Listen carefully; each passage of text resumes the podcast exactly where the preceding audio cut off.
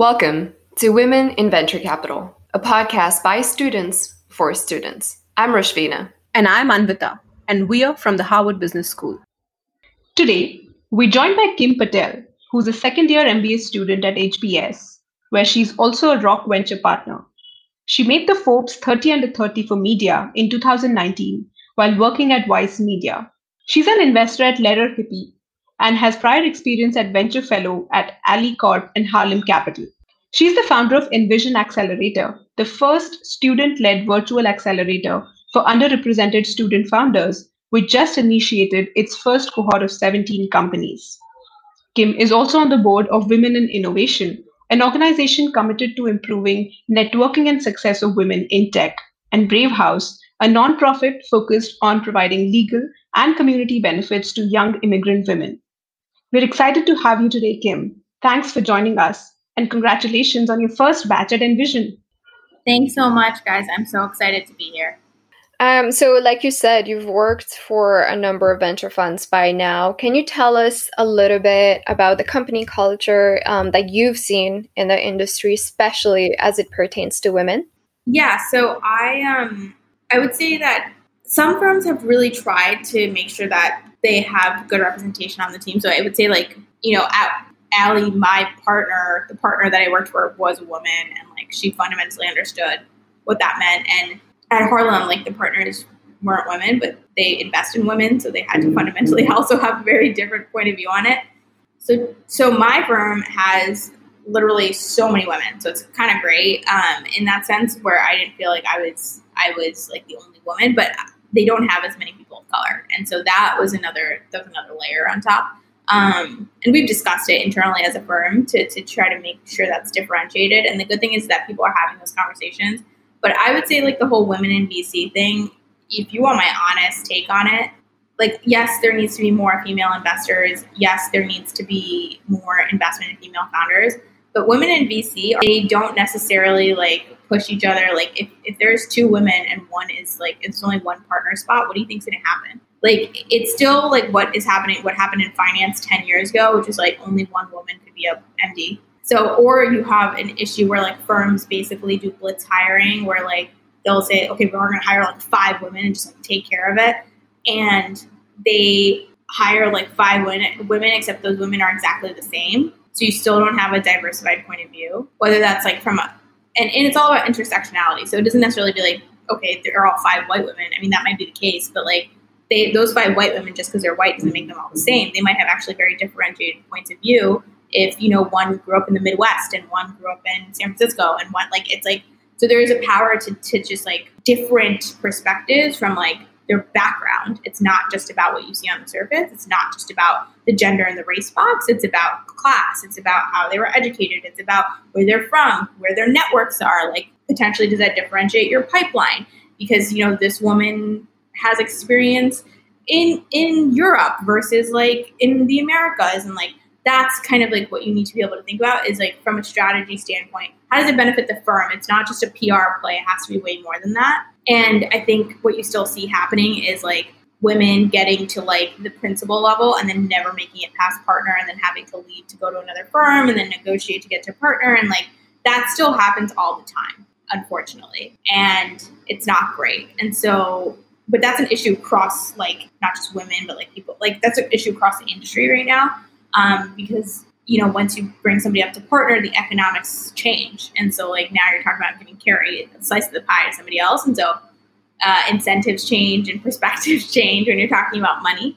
And versus just like making nice and like putting an article out there about like hiring six women or something. And I'd say on the female side, like women supporting women, like I'm a part of female VC groups, women in VC, etc. And like, you know, I see all this, but there is not in those groups. I actually love those Slack channels and they're fantastic to just like meet people. And I've met some amazing women through that. But I would say there are certain groups um, that people know well. I'm not going to name them that like have done a lot of press or like been out there in the news and actually in the background are kind of exclusive. And so from that perspective, I do think that um, women of color still get the short end of the stick. Thanks for sharing this, Kim. I think it's it's extremely candid and hence extremely helpful. I think the point you make that it's not just diversity for the PR, but diversity in its truest form to have it at the value that we we all believe it does. I think it's a beautiful point, and uh, and yeah, I think the the whole reason for us, for me and Rashmina, to maybe take this initiative of doing this podcast or starting this channel is all the more that we need more conversations like these. We need more candid, discreet, uh, you know, initiatives where people are talking about the experiences, and then hence be able to make a difference if we can. Um, so thanks for sharing that.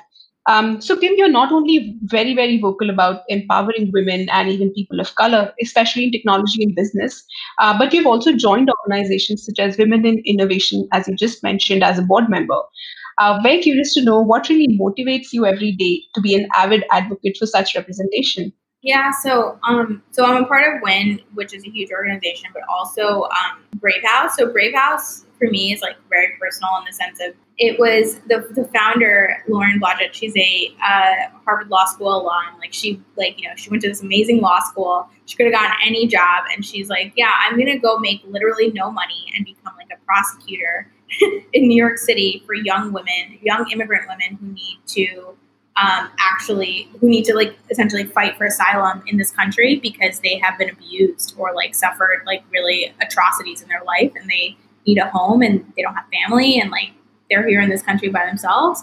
Um, and she dedicated her career to that. And then she started Brave House out of seeing the need for a lot of these women, which is that they would come to her law offices and she would go argue their case. She would go argue um, like the cause for immigration um, in court, and then realize that there's so much more that's needed. Like they didn't have a safe place at home, or like they were still. A lot of them live um, in homeless shelters still, right? Like they don't have families or they're living with extended family. They will have jobs. They're like 16, 17 year old girls.